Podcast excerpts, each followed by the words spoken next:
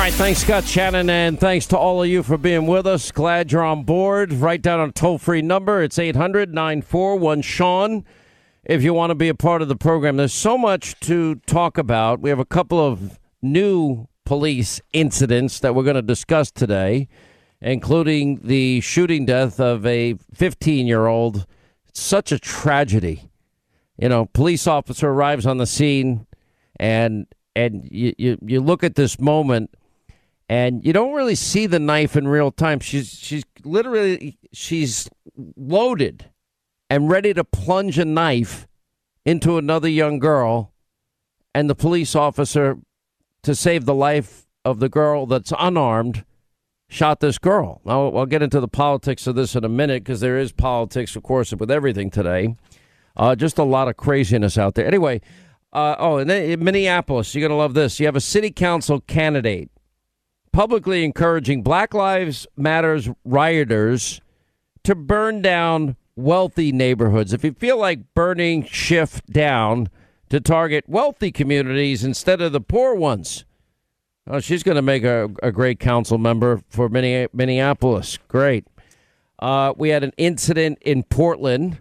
Rioters smashing windows at a Starbucks. There's video footage of, of that.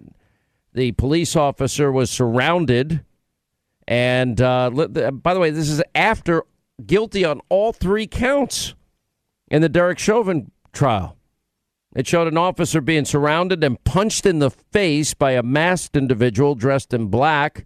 Oregonian newspaper posted the video, reported there had been a heated confrontation. The individual that punched the officer in the face could be seen, you know, apparently was was in another incident with another officer on a bicycle. The officer who was struck grabbed onto the individual as he fell, and then other officers piled on. I mean, it's just unbelievable. Now, this case out of Columbus has gotten a lot of attention, and we're getting the, the usual, the predictable rush to judgment thing going on again, which is never good for anybody ever under any circumstances. Uh, and in this, like Valerie Jarrett, for example, tweeted out, and I'll, I'll tell you the facts of the case in a second. A, a black teenage girl named Ma'Khia Bryant was killed because a police officer immediately decided to shoot her multiple times in order to break up a knife fight. Demand accountability. Okay, um, we have the videotape here, Valerie Jarrett. We know what happened here. We got the video from the body cam footage video from the Columbus Police Department. And yeah, it does show the officer firing sh- shots to protect a, an innocent other teenager.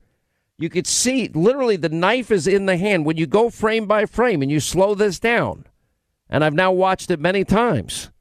And frame by frame, She's about to plunge. She is loaded for a full on thrust of a knife into this other unarmed girl. And that officer likely saved that girl's life and prevented the stabbing of another person. Then, of course, others rushed to judgment. We got another case. I, I, I can't explain this. This was in the New York Post. Their headline is At least nine teenagers shot at a 12 year old's birthday party. There were 60 attendees, and not one of them will make a formal statement of what happened to the police. The gunfire around 8:40 p.m. local time in Louisiana. At least nine kids struck under the age of 18. Seven of the nine victims were treated and released. Two victims remain hospitalized. Can't believe nobody died when you have that many people shot. Thank God it didn't happen. Investigators think the shooting was the result of a dispute between two groups of young males that that two guns were fired during the shooting.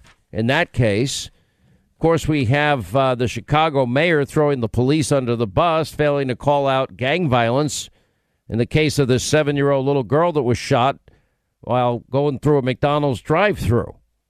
I mean, it's this is in Chicago's 15th ward. Alderman Raymond Lopez we interviewed recently, said that Mayor Lori Lightfoot, lightweight, has thrown police under the bus, failed to call out gang violence. You know, it's an interesting phenomenon, and I don't have a good answer for you.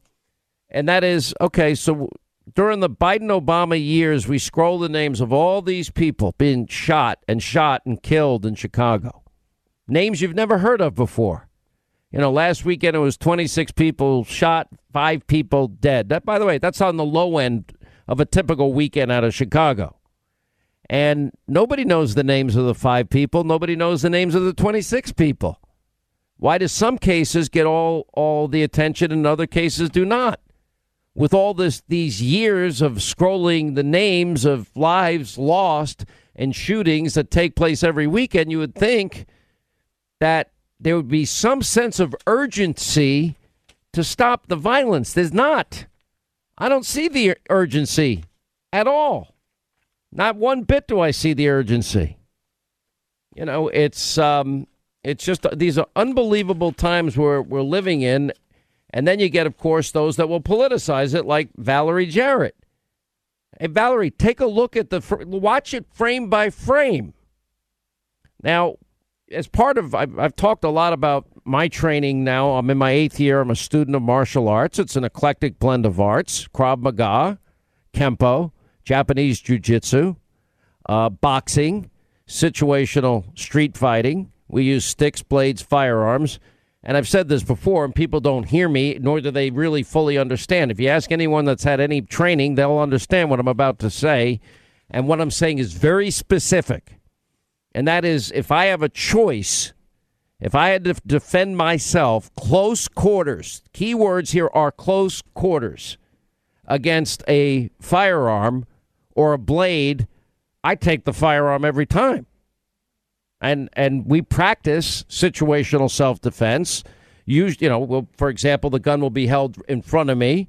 You know, you put your hands up and you try and strip it by getting the gun offline, breaking the finger, assuming it's in the trigger, and then stepping back. You tap rack and you put your four over three. Then you have the gun. Or if somebody puts it at my on my forehead, right at my forehead, you know, what do you do? If somebody puts a gun, well, first thing I'm going to do is quickly and it's now it's it's reflect it's reflexes now because I do it, practice it almost daily, and I'm going to push the gun up in the air, turn it around, break their finger, jam the gun into them, strip it, step back, tap rack, and four over three there. Or if it's at my back, you know, first thing I want to do is I'll take it up quickly. You move a hand, you get the gun offline, you fight the man, break the finger, strip the gun, and, and step back, and now you have the firearm. It takes a lot of skill and a lot of repetitive training to get there. And I wish cops had more time to, to do all of this. They don't. That's why I say, okay, more training is needed.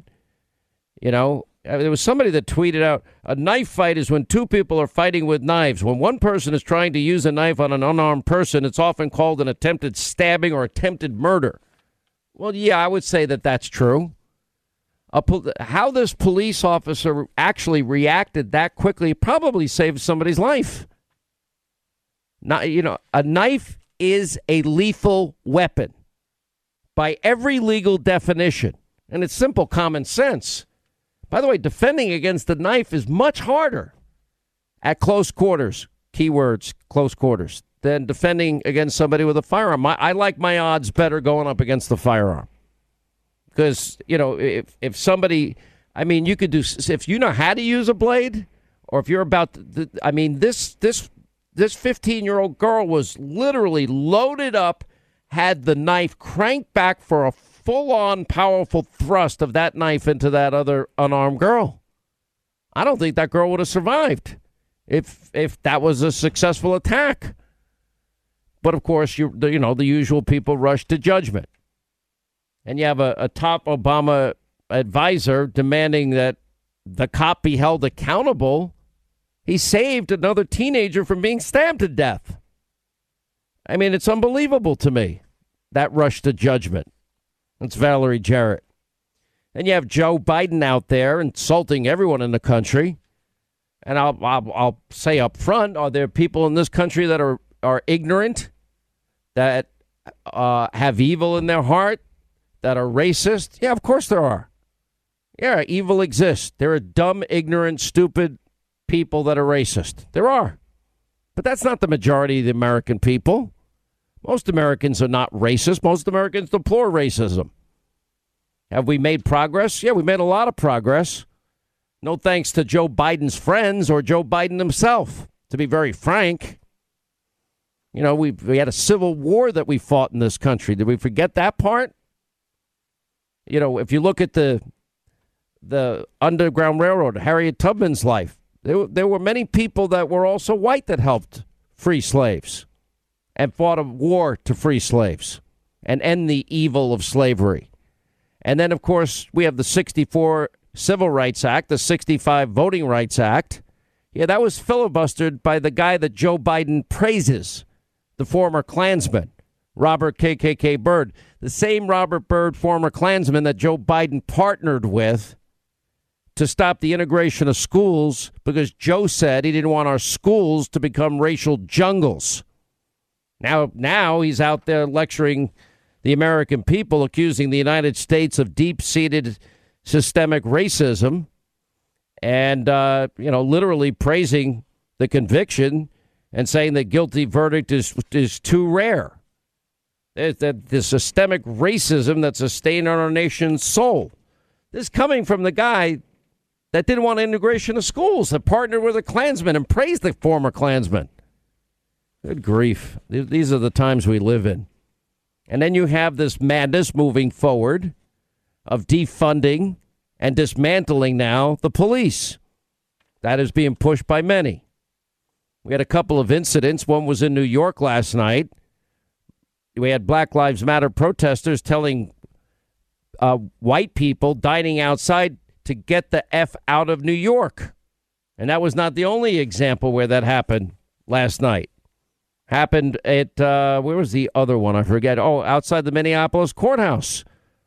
All, all cops are bastards and get the F out. And the same thing at this New York restaurant. Tell white people to get the F out of New York. Wow. That, but, but is that the majority of the black? No, it's not. It's a small minority of people that believe this, think this way.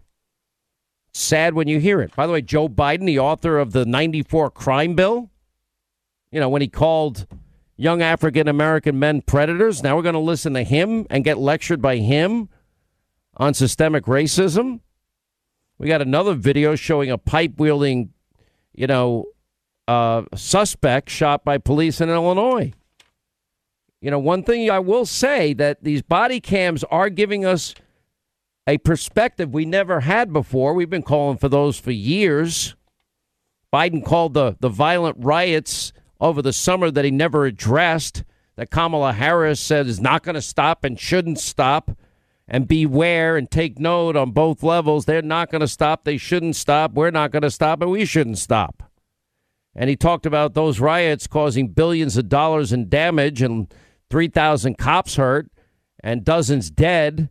He called them, you know, uh, peace with a purpose. No, that wasn't peace with a purpose. A riot is a riot. Insurrection is insurrection. It was wrong what happened on January 6th. It was wrong what happened last summer.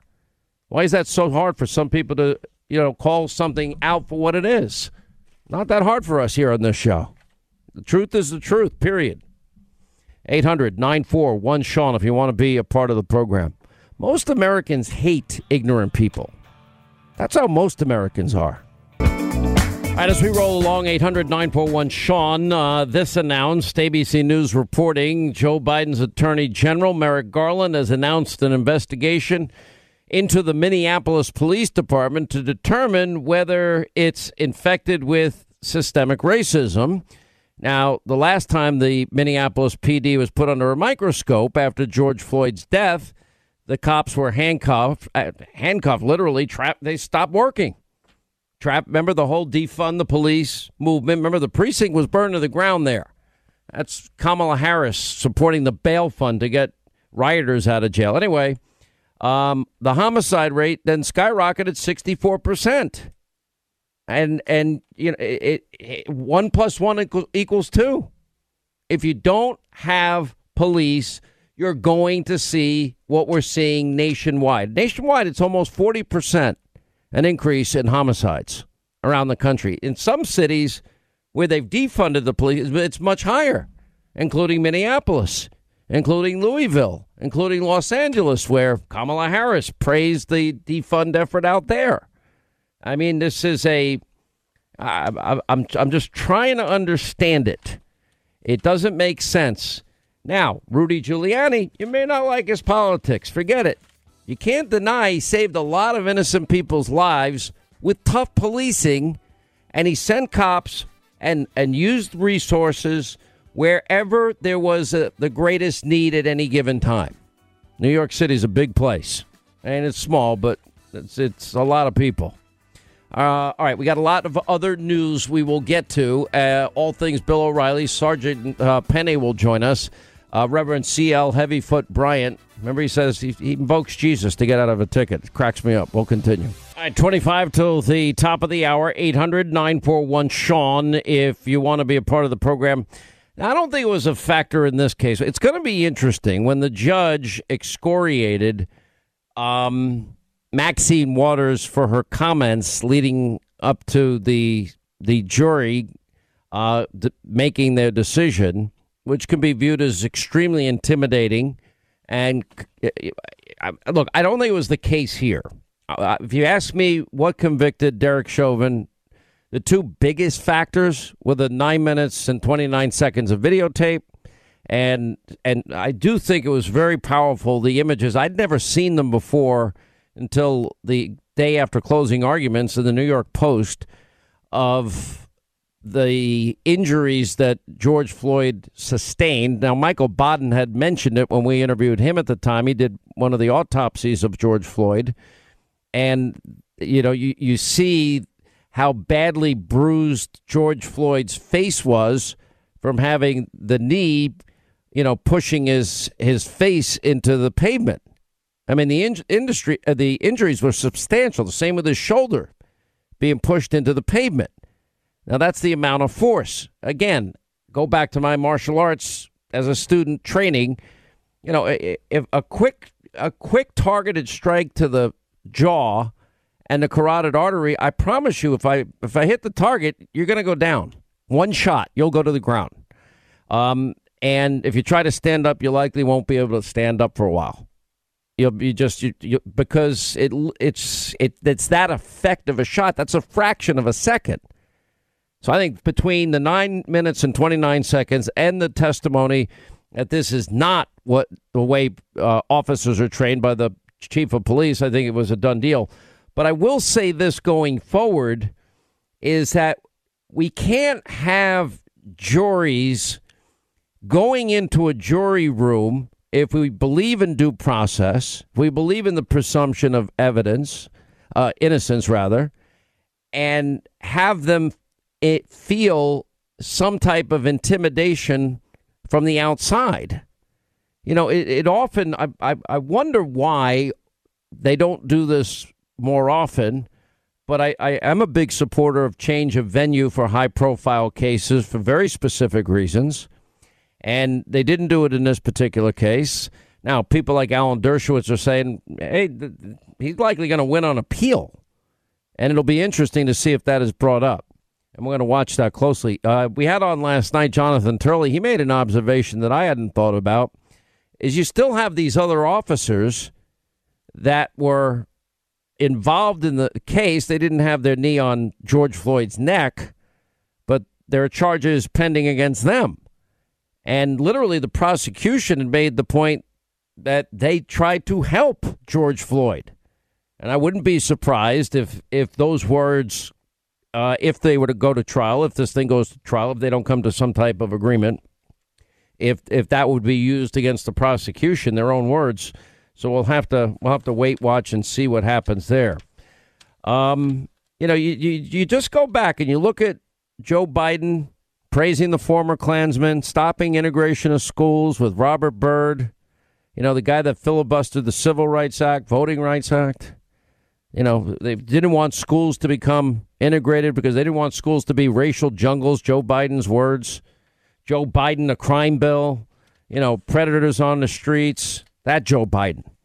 Now, I, I just find what's sad is most of the country does not know this because Joe Biden was in first the candidate protection program of the media mob and big tech, and now he's in the presidential protection program from the media mob and big tech and everybody else. And but I'll tell you, none of this is going to end well.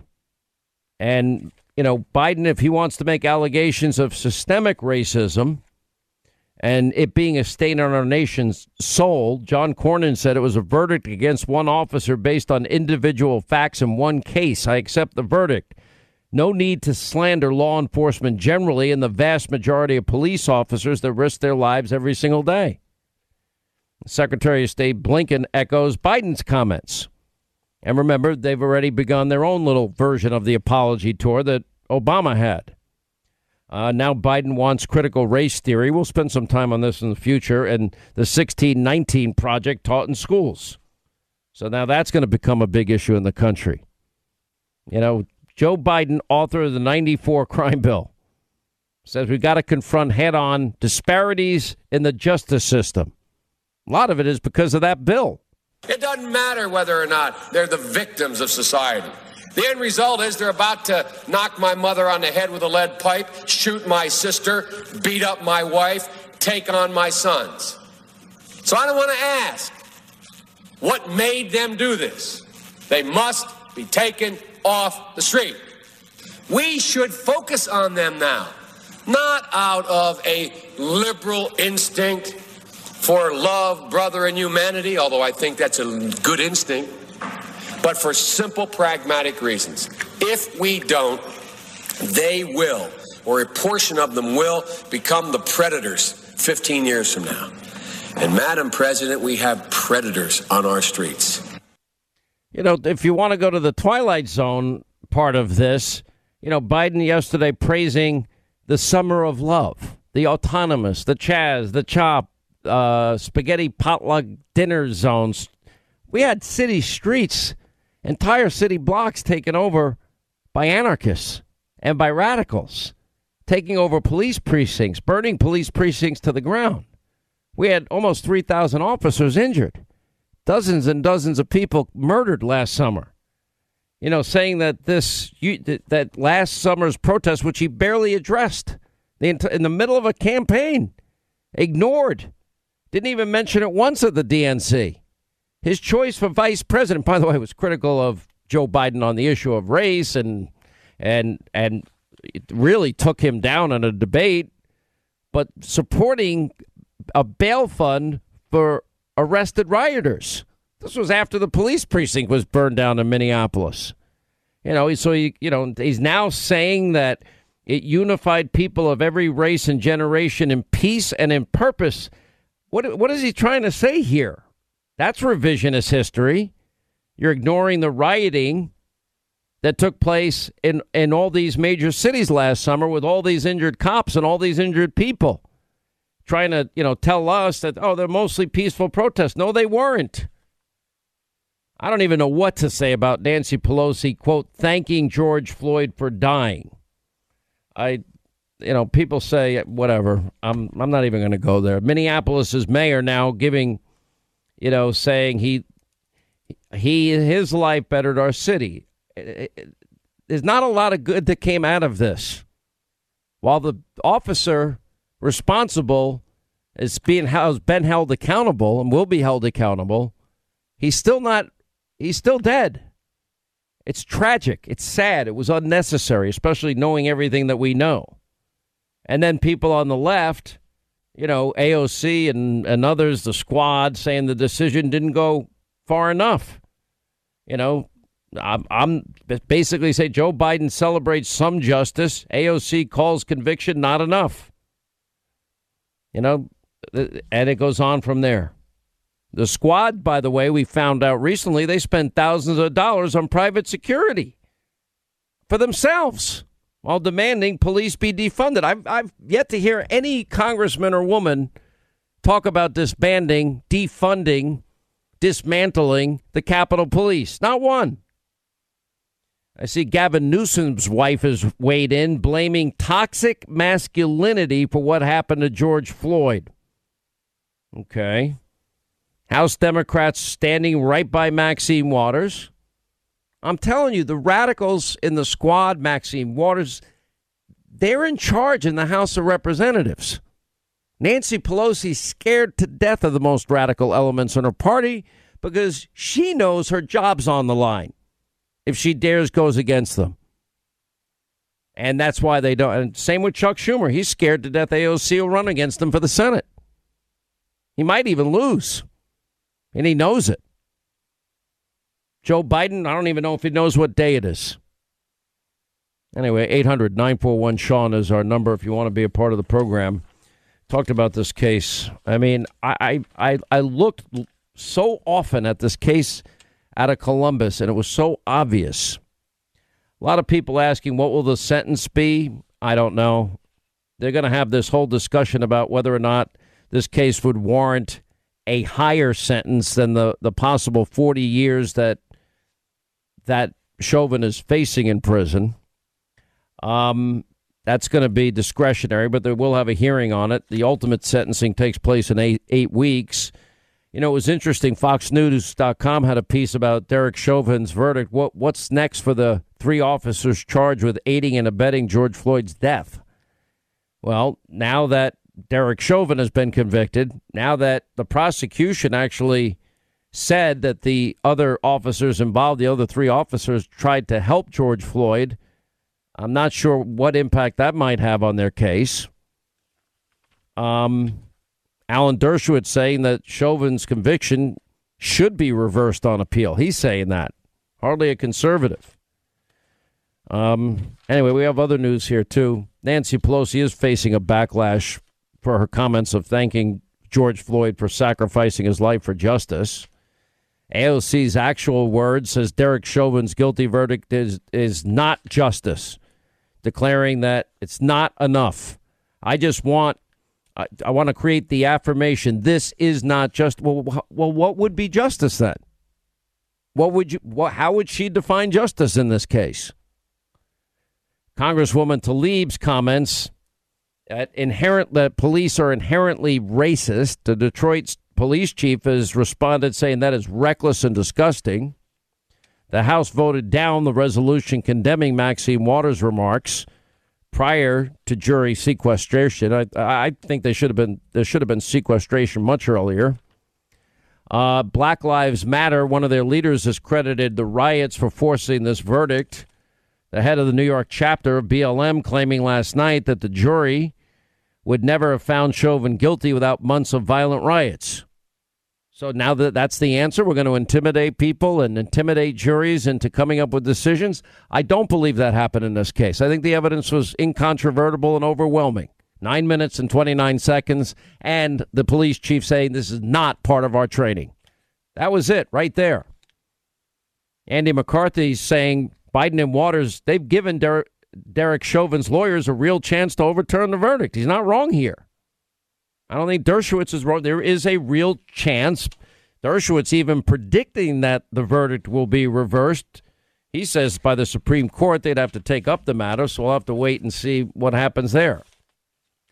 You know, it's some things are just very frustrating on a lot of different levels. So Joe Biden, with his background and his history, you know, when you compare Delaware's voting laws to the new law in Georgia, well, Georgia has 17 days of early voting. The state of Delaware has none. Georgia has in every precinct drop boxes. Delaware has none. Both states require picture ID. So, how does he get away with saying three times that this is Jim Crow 2.0? By the way, Biden now has joined the effort for D.C. statehood. He's pushing that. Biden now is uh, preparing to unveil another $1 trillion in spending, 225 billion paid leave and, and medical leave, 225 billion for child care support, 200 billion for universal pre-K schooling, hundreds of billions in new education funding for his friends in the unions, and other sums for nutritional assistance. Do you notice one thing every one of those items have in common? That's all in the Green New Deal. All of it just like the emergency COVID relief money went to start as a down payment funding the Green New Deal. Just like the infrastructure bill, a lot of the monies that they're calling call everything infrastructure now. That's all going to the Green New Deal. You know, the New York Post had an editorial today. It's time for people to turn down the temperature and actually lead here. Has anybody on the left thought about the consequences of defunding the police? Are they not looking at the high murder rates all across the country since this started? Because if they don't start looking, more innocent people are going to die. And a lot of them, sadly, will be in cities that are run by liberal Democrats. By the way, his rich Democratic friends, they're fighting. Now, I told you that when Donald Trump's tax plan went into effect, it hurt me financially. I paid more in taxes. Why? They have something called SALT, state and local tax deductions. Donald Trump put it down to just 10%. That's all you could deduct. Now, all these rich liberals, they're now demanding that Biden uh, allow the deduction for states that have high state income taxes and local income taxes like New York City. I am saying it's not fair to the rest of the country. I would be the beneficiary of this, and I'm saying don't do it. It's not fair to states that elect fiscally responsible legislatures and governors. It's not fair. It's just wrong. All right, Lynyrd Skynyrd, Simple Man means only one thing, and that is all things. BillO'Reilly.com. Mr. O'Reilly, sir, these are insane times we're living in, Bill O'Reilly. I never thought in my life things would get this crazy, but it's it's worse than I even predicted before the election. You know what really disturbs me as an American, not as a commentator, just as a a, a person who loves the country, is that the American people aren't being told the truth. And so I've spent the last uh, 36 hours really researching and uh, finding out the facts about the police and African Americans because I think people don't know really what has happened because you have a media invested in uh, putting a uh, narrative out there and now the president and vice president of the United States are backing up the narrative that this is a racist country, and the 80,000 law enforcement people here are actively trying to harm marginalized groups, including African Americans. That's the narrative. So if you're a young African American or uh, a student, that's what you're hearing. And you're not hearing much to counter that.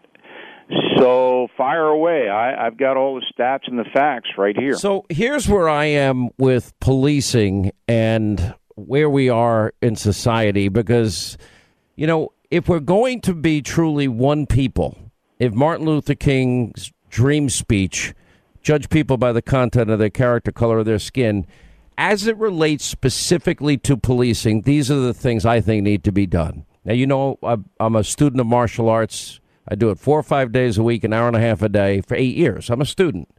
We got to better train cops, number one. Number two, police need other non lethal alternatives besides the taser. There are better, there are options out there. I've been showing them on TV. Three, uh, we have got to make every city and every town in America safe and secure. It's got to be a priority and it's got to be the police working with the community before incidents happen. And I don't care if you like Rudy Giuliani's politics or not, he took the murder rate from nearly 3,000 down to a, a few hundred. That we, we do know how to solve this problem, but it's going to take a commitment on everybody, and all of this political noise and rhetoric uh, has got to stop, Bill, because you know, look look at the cop. A woman was about to be stabbed yesterday in Cleveland, Ohio. You see the knife in her hand. She's about to plunge it into somebody. Now, I train. Uh, I, I do a lot of situational self defense with firearms, knives, and sticks.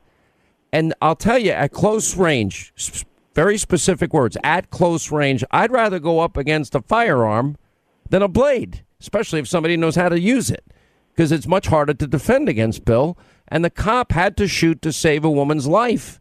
A, a knife will kill you. Your thoughts? Well, number one, we're never going to work together in the foreseeable future in this country because uh, one party wants to attain power through identity politics. That means equity. And the President of the United States said it. We're going to favor one group over another. That's what we're going to do. And we're going to put the, a coalition together of the willing to vote for Democrats. So that leaves out everybody who's not a Democrat. So that's not, we're not working together for anything.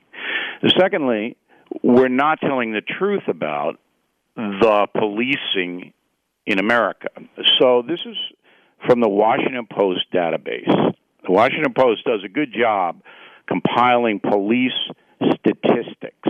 So in 2019, unarmed white citizens, 26 were shot, black 12.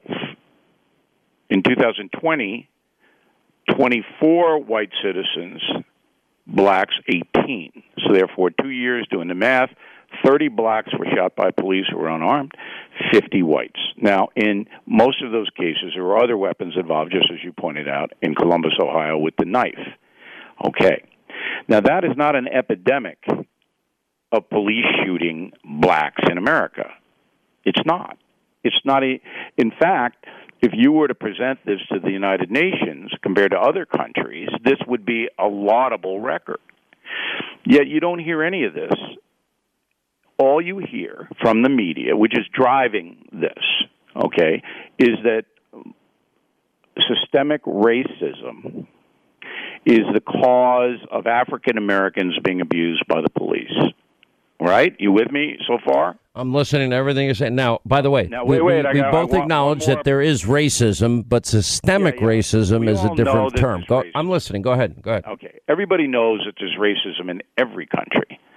There are bad, evil people on the planet. And skin color, it, it transcends all skin colors. But what happened yesterday with the President of the United States is unprecedented. Joe Biden trashed his own country after the verdict came in and said, This has got to stop. We have systemic racism. Now, everyone in the world heard that, and every African American heard it. That has never been done by any president before. Never. Now, we tracked Barack Obama's statements while in office for eight years. He never said anything close to that. After he left office, he said a few provocative things. Now, the President of the United States is basically trashing the whole society by saying, hey, we know that we're racist and we have to solve this problem. Well, I'm sorry, but that insulted me. I'm not a racist, nor are my friends, nor are my family members. And I don't want this guy exploiting the death of George Floyd, who should be alive today. And the reason that the former police officer was convicted was because of a very simple concept depraved indifference. That's what led to the conviction, and it's absolutely true. He was indifferent, Chauvin, to what Floyd was experiencing on the ground. And because Floyd died, that's depraved indifference. Now, I'm a methodical researcher. I am a simple man, as you always point out. I know the truth about. By, by, the way, you're not a simple man. I, right, I say that I there's some irony to that that that whole bit we do. But go ahead. I don't nuance this. When I was a high school teacher, I had African American students, Cuban students, white students, and I told them all, life is hard. If you're black, it's harder. If you're Cuban and your parents came over here from Cuba because I was teaching in Miami, it's hard. But you all have an opportunity here, which you wouldn't have anywhere else on the planet. So we got to work together to make this society better. But when you have a president trashing his own country the way Joe Biden did yesterday, I, I just I, I just went, are you kidding? And and I'm not making an excuse for Biden, but he doesn't know what he's saying. He doesn't understand the implications of what Let me saying. disagree with you and let me add to the discussion a little bit. because then this is important that we have it, and it's important we have it with people of all backgrounds and races, in my opinion. When, when, for example, you compare the new Georgia voting law that has 17 days of in-person early voting, the state of Delaware has zero. Bill, when you look at uh, drop boxes, they are in every county in Georgia. Bill, there's not one drop box in the state of Delaware. Uh, voter ID is mandated in Georgia and in Delaware. And Joe Biden then went out there and said and lied and said, This is Jim Crow 2.0. Jim Crow for the 21st century. He said it three times, Bill. Now, it's not Jim Crow. This is also coming from a man that praised the former Klansman, partnered with the former Klansman to stop the integration of, of schools in America because he didn't want schools to become, his words, racial jungles. This is the guy that, that co sponsored the crime bill in 94 when he talked about young African Americans as predators. That's the Joe Biden, you know, the, the, Joe Biden praising the guy that filibustered the Civil Rights Act of 64 and the Voting Rights Act of 65, Bill. I'll give Biden the benefit of the doubt that he's evolved and he's woke. I don't care what he said as a senator I don't care. He hung Would around. any Republican get the benefit of the doubt? Would Bill no, O'Reilly no, get the benefit don't. of the doubt? Hell no. no. Of course not. But I'm a fair man, and I look at I look at my job as analyzing the news on radio and TV on BillO'Reilly.com. I look at it as an obligation, and my obligation is to tell the truth about what's happening now. And what Joe Biden did yesterday was disgraceful. And again, no other president has ever come close to saying anything like that. And the damage that he is doing to this country. And you know, I'm not going into the border or the um, uh, Supreme Court or uh, Washington D.C. All of this is just insane. But people don't know it because the narrative coming out of the corporate media, the powerful corporate media, is that Biden is noble, the country is racist, and that the Democrats are going to save African Americans from that racism. That is the narrative that you see every single day. You know, unless we get to the point, you know, one glorious nation under God, one people, united Americans Look, I, am I'm, I'm a Christian. I, I was raised Catholic like you were, but I'm non-denominational at this point in my life. And you and I've had that discussion. And I know you went to Catholic schools for years. I went to Catholic schools for 12 years. Okay, long time. And if you really believe in natural law, what is natural law? That rights come from God. We're endowed by our Creator. Natural rights, not from government and we believe the the word education in the Latin bill. I learned at Pius, which you probably didn't learn in Chaminade. Uh, it means uh, educare, to bring forth from within. Now, I know a lot of people think you got to jam things into kids' heads, but that suggests to me that talent is God given, and every human being is born of God, but human beings through the, their experiences have a propensity towards good and a propensity towards evil. A lot of evil people, sadly, in this world. People. But we're still created by the same God.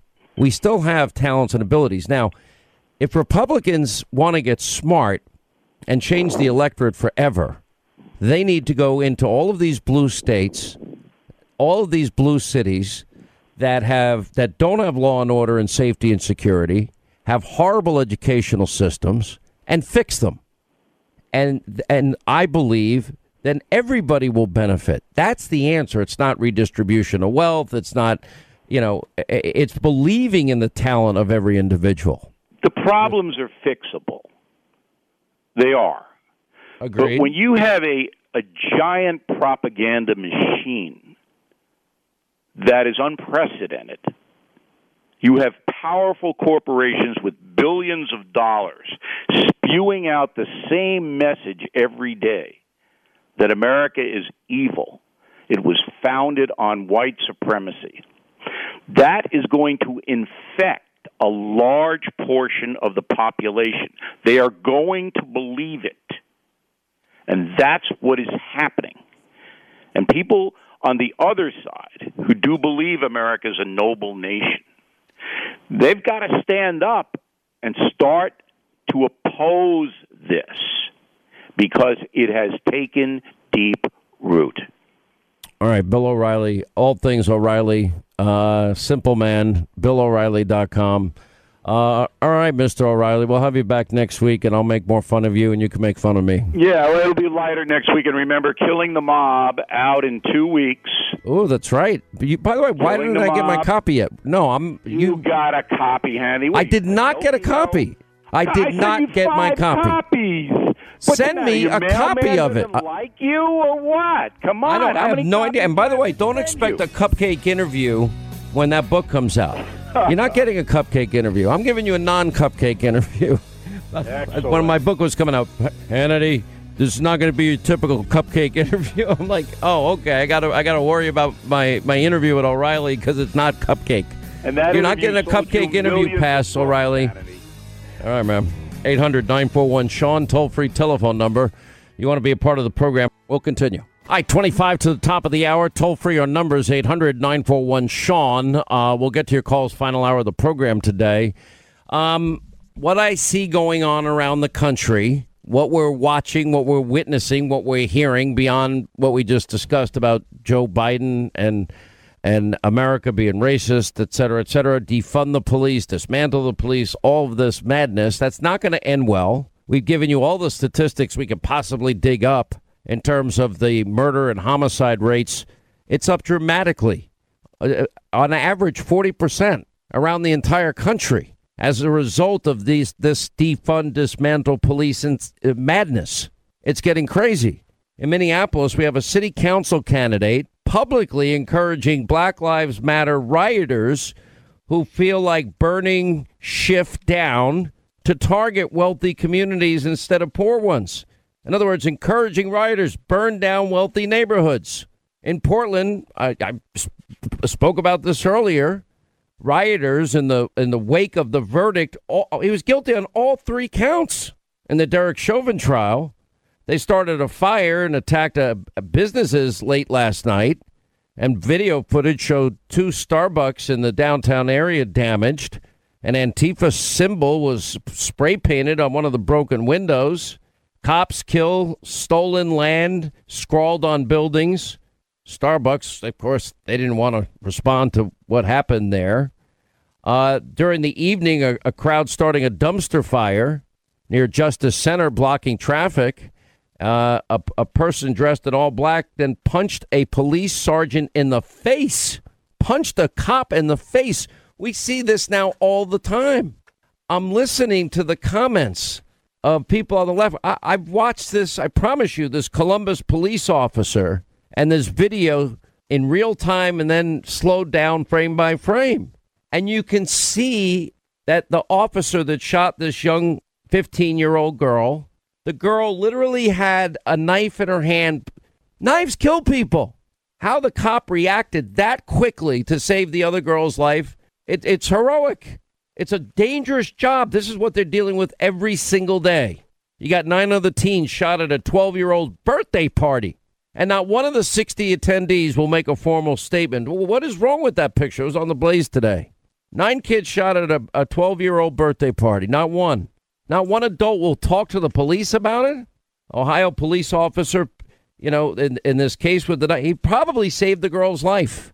I said it earlier. I'll say it again. I'm, it, I'm saying very specific words here. Up close, in other words, close quarters, close quarters. Let me repeat close quarters. I would much rather deal with a firearm and defend against that than somebody that's about to plunge a, a blade into me. Now, maybe you think that sounds crazy. No, because I, I practice, you know, stripping weapons. You get the gun offline. You fight the man. You sh- you break the guy's fingers, assuming it's in the on the trigger. You strip the gun. You step back. You tap rack, and you put four fingers over three fingers, and then you have the gun. It's much harder to defend against a blade. Anyway, we have the body cam audio of the police in this incident. Let me play that. Then the body cam audio of police shooting a pipe wielding suspect in Illinois. and the Antifa uh, thugs punching a cop in Portland. Listen. What's going on? What's going on?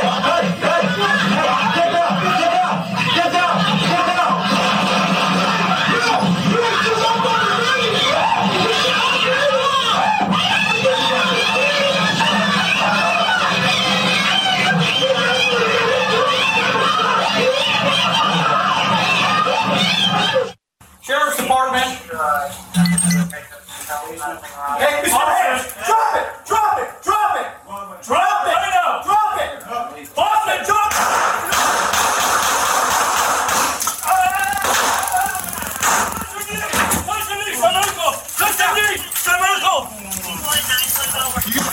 Are you okay? Joe, you good?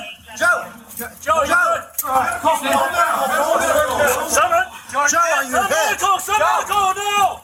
It's me, it's me. It's me. Joe, okay? Joe, Joe, you okay? Get him out! Get him! Don't fucking touch me, dude! Don't fucking touch me! You touch me, dude! Don't fucking touch me! Don't touch me! Don't touch me! Stand back! This has been declared an assembly. All persons must immediately leave the area and travel to the left. Failure to adhere to harass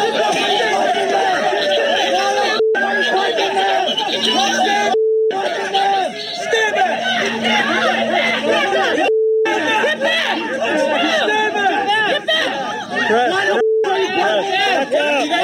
Back up! Back up! I want you by that light! Back up! Another first. You're good. I back here. Why the why are you them? All right, joining us now, Sergeant Dimitri Pennie is back with us, 21 year vet, Dallas Police Force, president of the Texas National Fallen Officer Foundation. Eric Feinberg is with us, communications director for the National Fallen Officer Foundation. Thank you both for being with us. Uh, now, Sergeant Pennie, I frankly looked at that Columbus tape again and again and again. And what I saw, and when you when you when you go frame by frame and you see that knife about to be plunged into this other girl and the officer shooting the, the person that could have very well been committing a murder there, depending where that knife went in. Um, Absolutely. I look at that as the police officer saving an innocent person's, an innocent, unarmed person's life from what could be, you know, a death blow. Yeah, let me first say, Sean, my heart goes out to the family. I mean, you- can imagine. I agree. The kid's 15 years old. What the hell is going on here? Yeah, yeah, but just imagine on the law enforcement side, when when when an officer has has to be in that situation to have to make that split second decision. We're talking, I mean, that reaction there. Look, that officer did a great job in preventing the other young lady, the other team, which looked like to me, from being killed. Um, look, that that is a, a devastating situation for any police officer to be in. But but look, I, I have to applaud the officer be, for being able to react to the chaos in itself for what was happening uh, with the fight, but being able to prevent this other young lady from you, losing her life. That is a terrible situation for anyone to be in.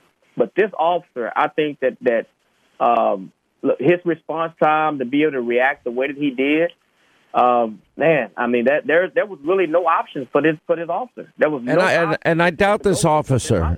I, I and and I, honestly, it's sad. It's tragic. It's a 15 year old girl. Why is a 15 year old girl about to plunge a knife into a, another another girl?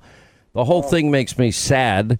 But on the other hand, if the cop didn't act, that girl very well could have been dead. Sergeant, do you agree with me? Now, you know about my training. We've talked about it privately. Yes. When I say close quarters, I'd rather go up against a firearm than a blade, especially if somebody knows how to use that blade. Uh, do you agree with me or disagree? You are absolutely correct because that blade, and they teach us in, in, in training. Look, it only takes about about one, maybe maybe point seven seconds to close a gap uh, with a knife, and and the officer has no reaction time whatsoever. So, um, yeah, I mean, at least you have a little bit. It, it, with a gun, you got time to get distance or get away from uh, from the threat at least. But man, a knife if in close quarters, man, that is um, That is, I mean, I I literally practice. Okay, a gun being held at my face, a gun literally held at my chest, a gun held at my back, a gun held to my neck. I mean, we practice. You know, first again, get the gun offline, fight the man, strip the gun, break the finger, step back, tap rack four over three. Sound like training you've heard before? Absolutely, absolutely. Yeah, that's that's that's definitely similar training to law enforcement. I mean, the goal is to get it off of you, and and uh, and, and, and in many cases, take the gun and you put you in charge of the situation. Uh, Yeah. But with a knife, it's just a lot. It's a lot harder to do because now you have to you having to avoid the blade itself.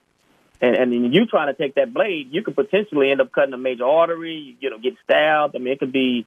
I could be follow devastating. all the laws in New York. I have a carry permit, and I carry only legal blades that are allowed in New York. Eric Feinberg, your take on this officer and all of these incidents now that are occurring around the country? Well, uh, Sean, thanks for having me on. And, and Trey and I have been talking about this, and you know, we we want to get more of a voice on this. A lot of this amps up because of social media. Um, I shared with Trey um, on Facebook um, a hashtag called "Prosecute the Police" on on two Facebook pages that actually you know brought attention to this from the standpoint that it's the police's fault with the hashtag "Prosecute the Police." ACAB, all cops are bad, or you know whatever, thirteen twelve, and then of course F twelve. And what, to get at the root of the problem, and why you know Trey asked me to come on today, and part of our mission um, at the Dallas Fallen Officers and the Fallen Officers campaign is to really show, unfortunately, how the role of social media is with this anti-police, um, you know, pro-left agenda that the social media companies tend to turn a blind eye to. All right, our final moments with Sergeant Pennie uh, and Eric Feinberg. You know the thing. The thing is, all right. So now the verdict comes in, and then still people are out there complaining. Uh, Dimitri Pennie and Sergeant, I'm I, I'm a little bit bewildered and frustrated by it because the system worked. It's not a perfect system, um, but but it's the best system we that I can think of. I can't think of a better one you know, one that ensures justice, but it, you know, it's sometimes it doesn't work out that way, especially when things go to a jury. You just never know what's going to happen in that jury room. But when they came back in less than 24 hours, it was clear where this was headed. Right, right, and and you know what the thing is, Sean. Law enforcement across the country agrees that with with how this this case in itself was handled. You know, they they took care of it. Look, we got a conviction, but the reality is there are a lot of people in there are a lot of people in society that simply they don't care about any find. There was never about a finding in the case.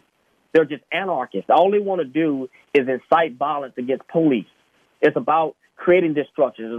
It's, about disrupting our our system as a as a whole, and that's that's what we're dealing with on, on the front lines with law in law enforcement. Is we're dealing with people that just want to amp up. You know, just Well, we lost create chaos. 103 officers, Sergeant, so far this year, killed in the line of duty. Most of them were shot and murdered. Well, 103. Now, you know, I talk about this all the time in Chicago. No, while we were scrolling the names of people shot and shot and killed during the Biden Obama years, nobody else in the media talked about it. All these all the all these violent incidents that occur every weekend, nobody talks about it. Nobody knows the names of the 103 people, police officers that were killed in the line of duty so far this year. I know the names. I've scrolled their names too. Because eh, why is it that we only hear about certain cases? Well, you know, it's a, unfortunately, society has moved away from uh, its its lack of concern for public safety, and public safety has become this uh, this this larger than life figure that that everyone wants to vil- villainize. And, and un- unfortunately, you know, these officers have to go to work every day, day in and day out, to do their job and, and try to protect the public. When there is this this sentiment that's growing in American society that that they can't, they have no control over. Oftentimes, we can't even police can't even see the narrative that's being painted against them in, in certain situations. So an officer can be showing up thinking they're going to they're to help something, and based off of what was being proliferated in society or being being uh, manipulated on social media, this officer can be walking into a trap himself without even knowing it. And that's how dangerous we that this country has become for law enforcement. You're going to see a decline over the next several years. You're going to see less and less officers going into the law enforcement profession, especially when you have politicians looking to. Uh, we want to say it- they they're trying to back away from the defund movement, but it, essentially that's what they're doing. They're trying to take away resources from law enforcement officers that are doing a difficult job. And you have politicians going out here calling for people to get into into the face of, of police officers, calling for It's happening. We show the video way too often. Uh, we're running out of time. Eric Feinberg we'll give you the last 30 seconds. Well, what Trey said, and and and here's something that you know we we've been doing and searching. Um, we got a problem with encrypted apps in this country that are being used by the perpetrators that in real time are tuned in the police scan is when it comes to these protests and rallies, giving tactical and logistical information through apps like Telegram, telling the protest the rioters where the police are to either engage with them or to avoid them Yeah. on these encrypted apps, which is dangerous. Very dangerous. Sergeant uh, Pennie, thank you for being with us. Eric Feinberg, thank you for being with us. 800 941 Sean, if you want to be a part of the program. Horace Cooper and the Reverend C.L. Bryant will weigh in. Is there is there a path to fixing these problems? We'll get to that at the top of the next hour. We'll get to your calls. 800 941 Sean is our number. Set your DVR. We have a great Hannity, 9 Eastern tonight. All right, news roundup, information overload hour. Sean Hannity Show. We'll get to your calls. Bottom of this half hour, 800 941 Sean. You want to be a part of the program. Uh, now, we had played a long time ago. And we make the distinction on the program about the organization Black Lives Matter. And after the George Floyd, uh, it was so tragic. Uh, now, a guilty verdict. Uh, when people would say Black Lives Matter. That's different than the group Black Lives Matter that was on tape chanting, What do we want dead cops? What do we want them now? And pigs in a blanket and fry them like bacon. Uh, there was some chanting that went on outside the Minneapolis courthouse uh, b- uh, saying all cops are bastards and to get the F out. Uh, and saying, tell white people to get the F out of New York. That happened at a New York restaurant in the streets of New York last night. Listen.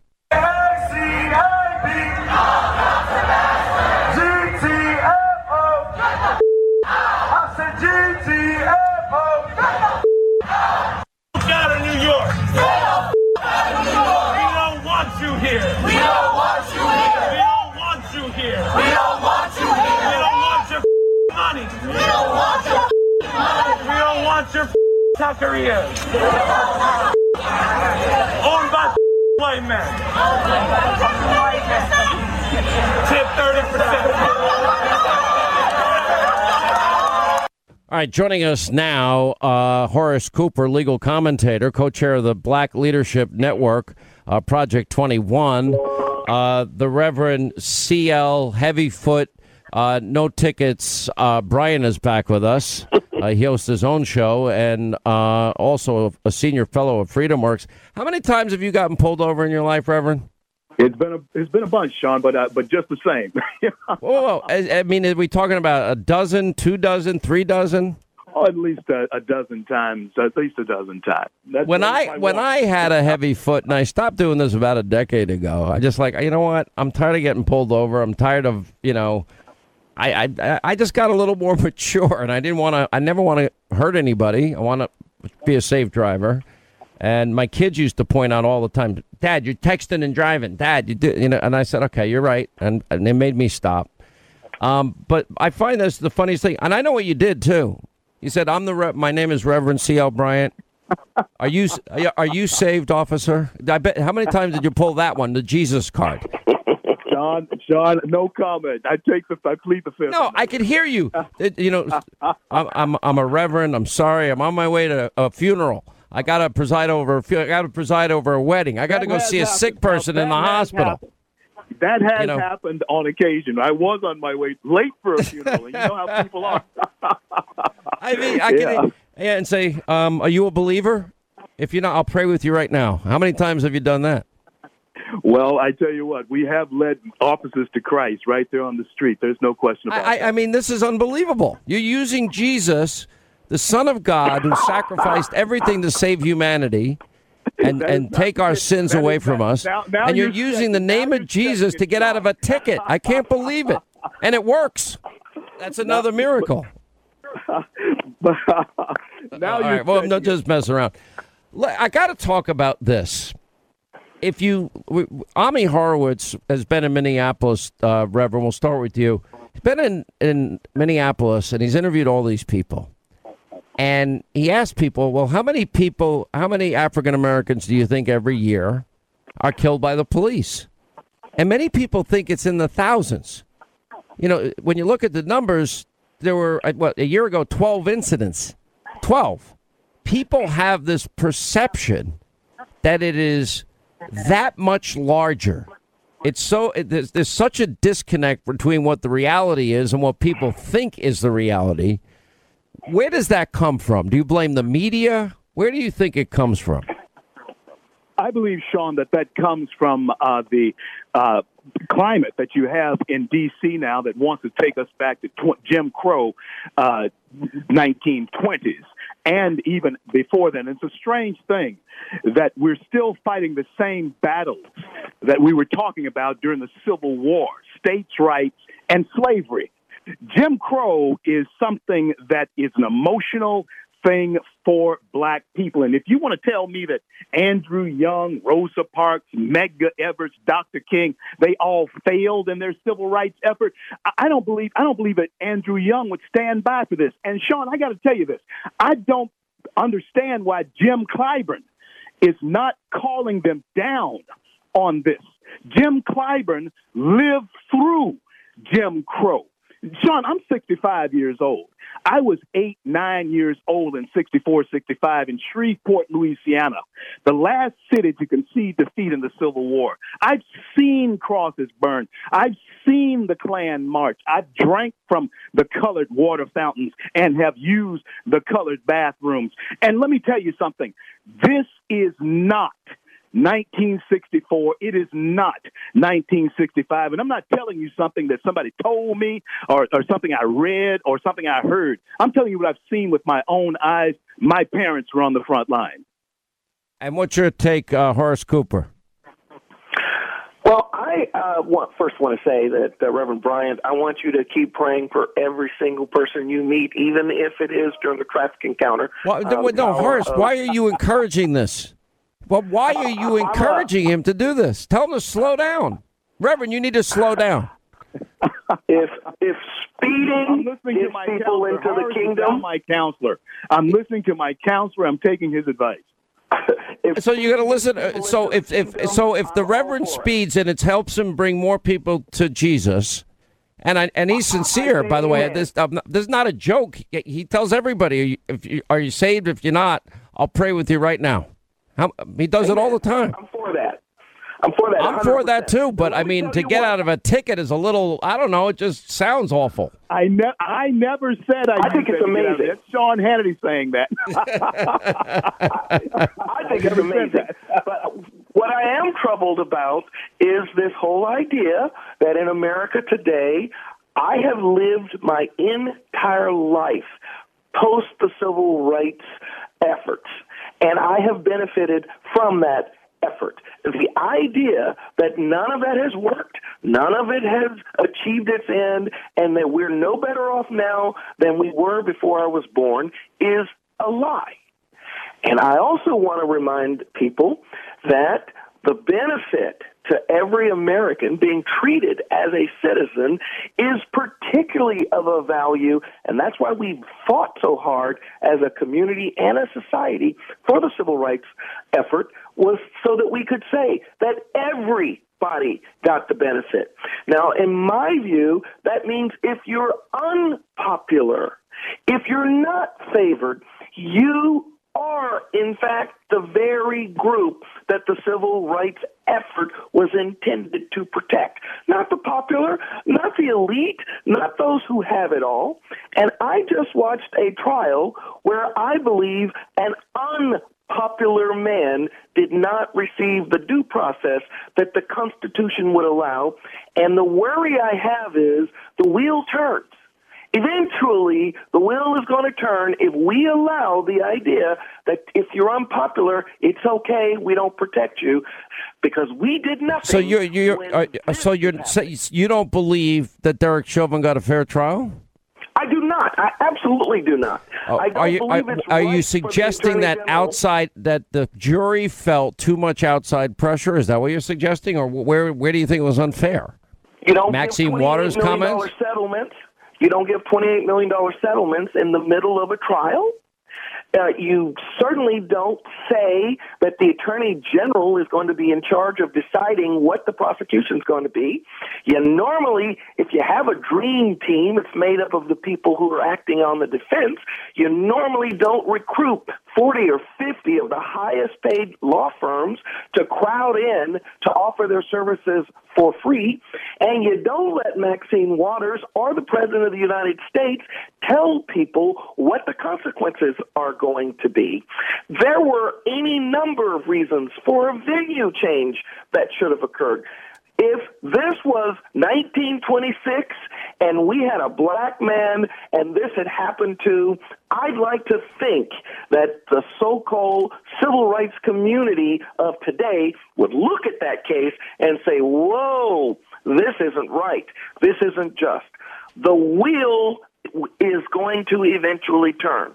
Looking the other way when it happens to this guy is only setting a precedent for what's going to happen when the wheel turns and stops. And now it's your turn. Exactly. Your take, CL.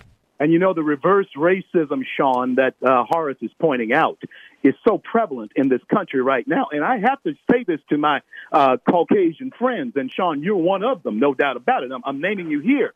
You're letting them get away with it. You're letting this, I'm not you, Sean, not you in particular. I know that you push back every day, and I, I thank God for you. But I'm, I'm using you as an example. As a Caucasian male, you are allowing them to do this. I'm wondering what has happened uh, to that person or to those people who were bold enough to found this country.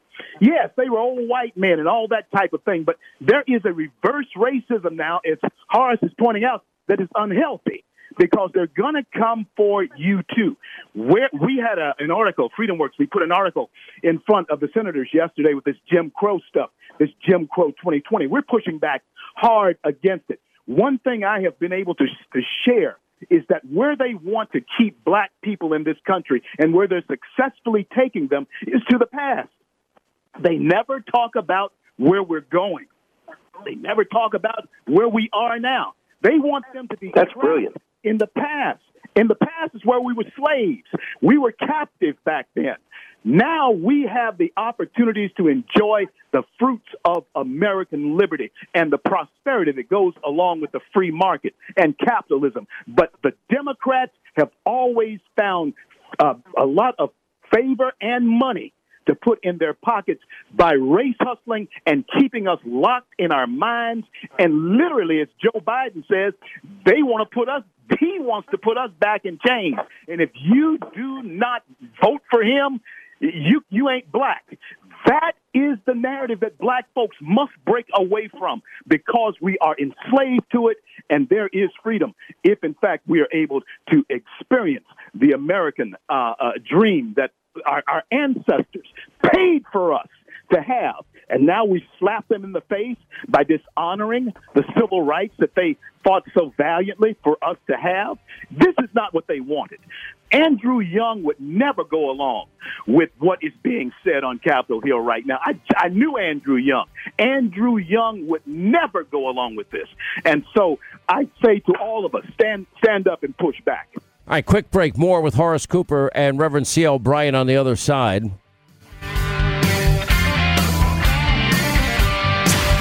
Breaking, Breaking news. news every single day. This is the Sean Hannity Show.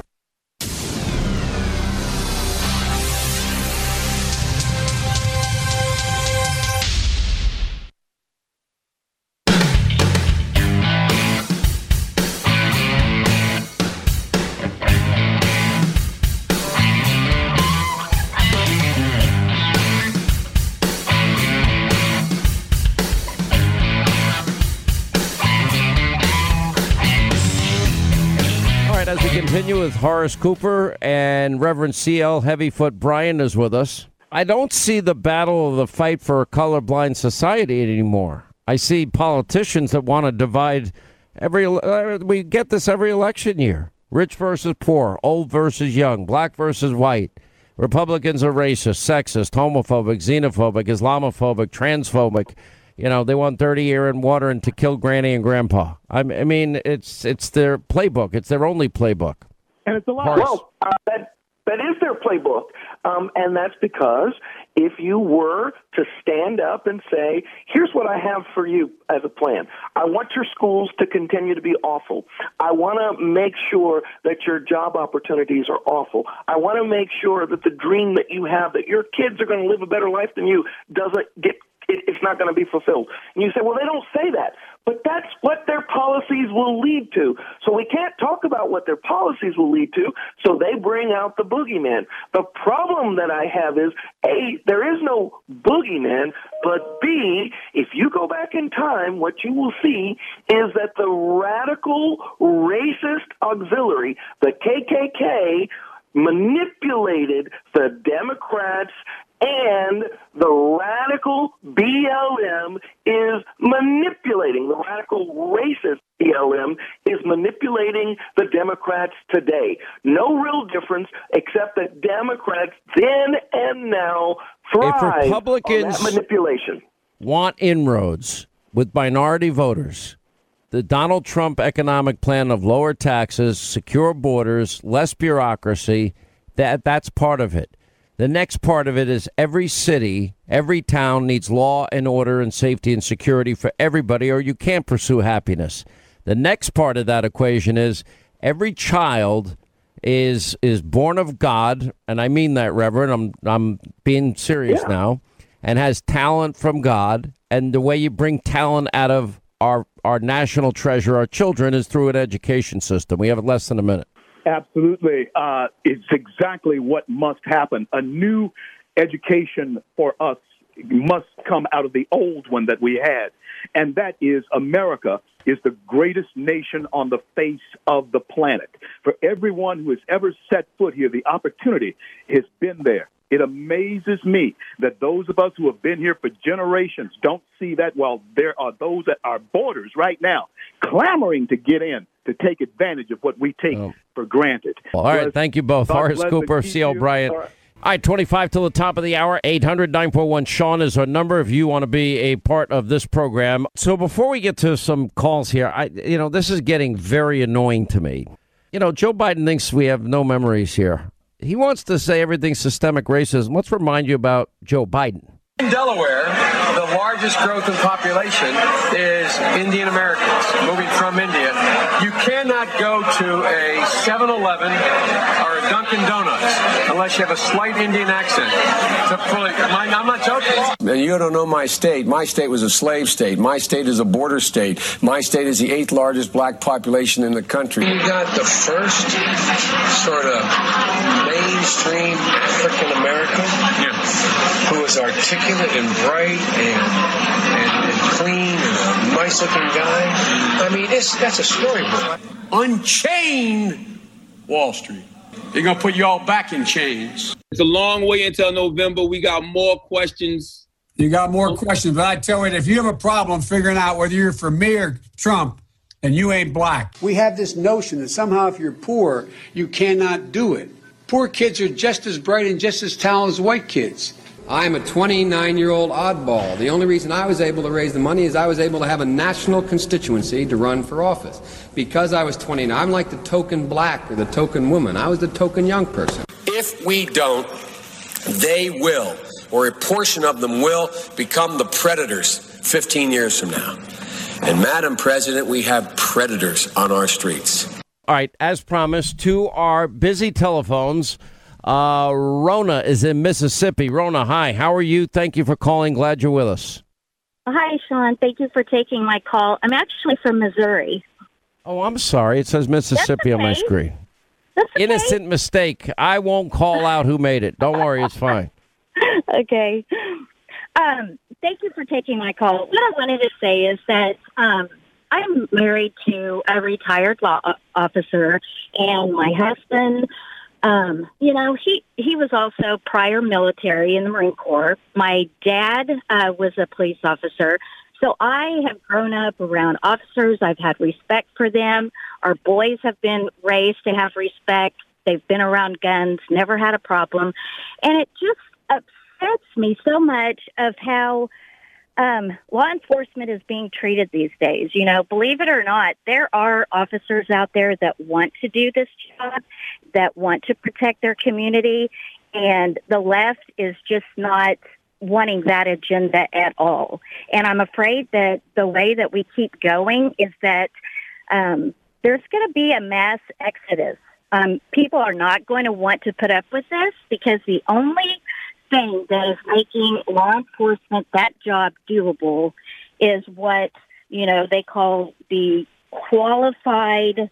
Um, That's okay. What are you talking about? Are you talking about indemnification? Is that where you were headed? In other Yes. words, that the, the cities and towns will no longer indemnify, meaning provide legal counsel for officers, exactly. and they'll have to pay that themselves. Let me tell you, that's going to be the breaking point because you can't, you can't. It's impossible. And and as somebody that has to hire a lot of lawyers in my life, and and they're all great people, honestly, and they all do a great job for me. But I have a lot of them uh, because in this day and age, it, I can't even be. If if I ever spent the time to tell you the crap that goes on to be a conservative on the air in this country in this day and age, it's it would blow your mind. It's not about me, but if cops have to, if they can't get indemnification, it's over. They'll walk because at that point the risk is too high. Nor will they ever be willing to put themselves in harm's way. But even without that, Rona, I'm telling you right now, no, I, I don't know people that want to be cops. Every single, and I had a lot of law enforcement in my in my family, and the two guys that made it to the FBI, the the last name was Flynn. They were deity in my family. Amazing, two brothers, and I stay in touch with the one brother that's still alive, and he's a great guy. And anyway, uh, my mom was a prison guard. My dad was did family court probation. I had so many people that were NYPD cops, and and then the rest of my family, when they the next generation kind of, you know, gravitated towards you know being nurses and doctors, and now the next generation is even doing better. You know, going to good schools and all the stuff I couldn't afford to. You know, I had to pay my own way, and I didn't have enough money to finish. So I, I, I don't think anybody's going to want to do it. And the sad part of this is like a great teacher, like a great fireman, like a great EMT, like a great doctor, nurse. Uh, these uh, everyone I know that wanted to be a cop had a calling to do it. They're willing to take on that risk, put themselves in harm's way to protect and to serve. The 99% of good cops. But I, I, I don't think anyone's going to want to do it anymore. I talk to my cop friends. They don't want to go near trouble anymore.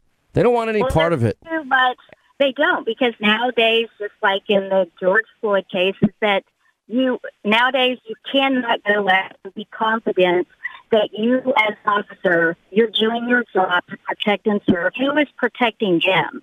They're afraid all their cameras, social media. You, you know, I guarantee you that not everyone wakes up this day of a police officer and has in their mind, okay, today I'm going to go out and I'm going to do this or I'm going to go out and do that. No, they took an oath. They want to do this. No, you know, it's, It's a they want to very look at the tape last week. Look look at the, the three cops in Georgia that got shot. Look at the New Mexico cop, a routine uh, routine traffic stop ends up being dead. This happens every day. We've lost 103 officers so far this year. Nobody knows their names.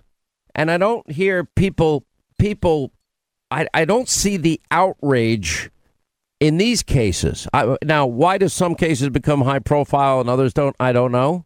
Why do I scroll the names? Why did I scroll the names back when Biden and Obama, when all these shootings take place in Chicago, they still continue today every weekend? Names you never heard of because they can't politicize it.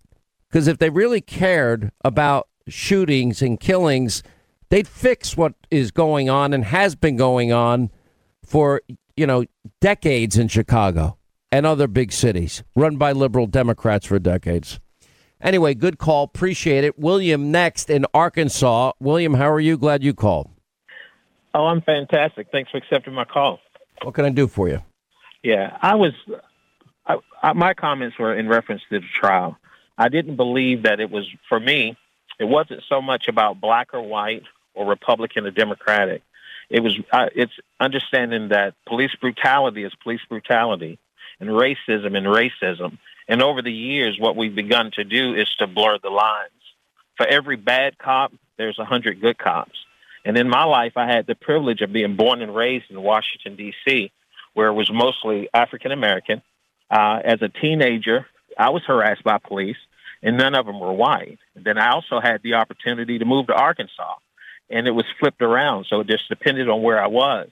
But the one thing that my parents always taught me was when I got pulled over was to honor, always honor the police officer because there's always another way out. There's always another way to, um, I guess you could put, there's always another way to solve an issue. You're not going to win. George Floyd didn't win. And I don't care how many posters they put up. He didn't win the situation.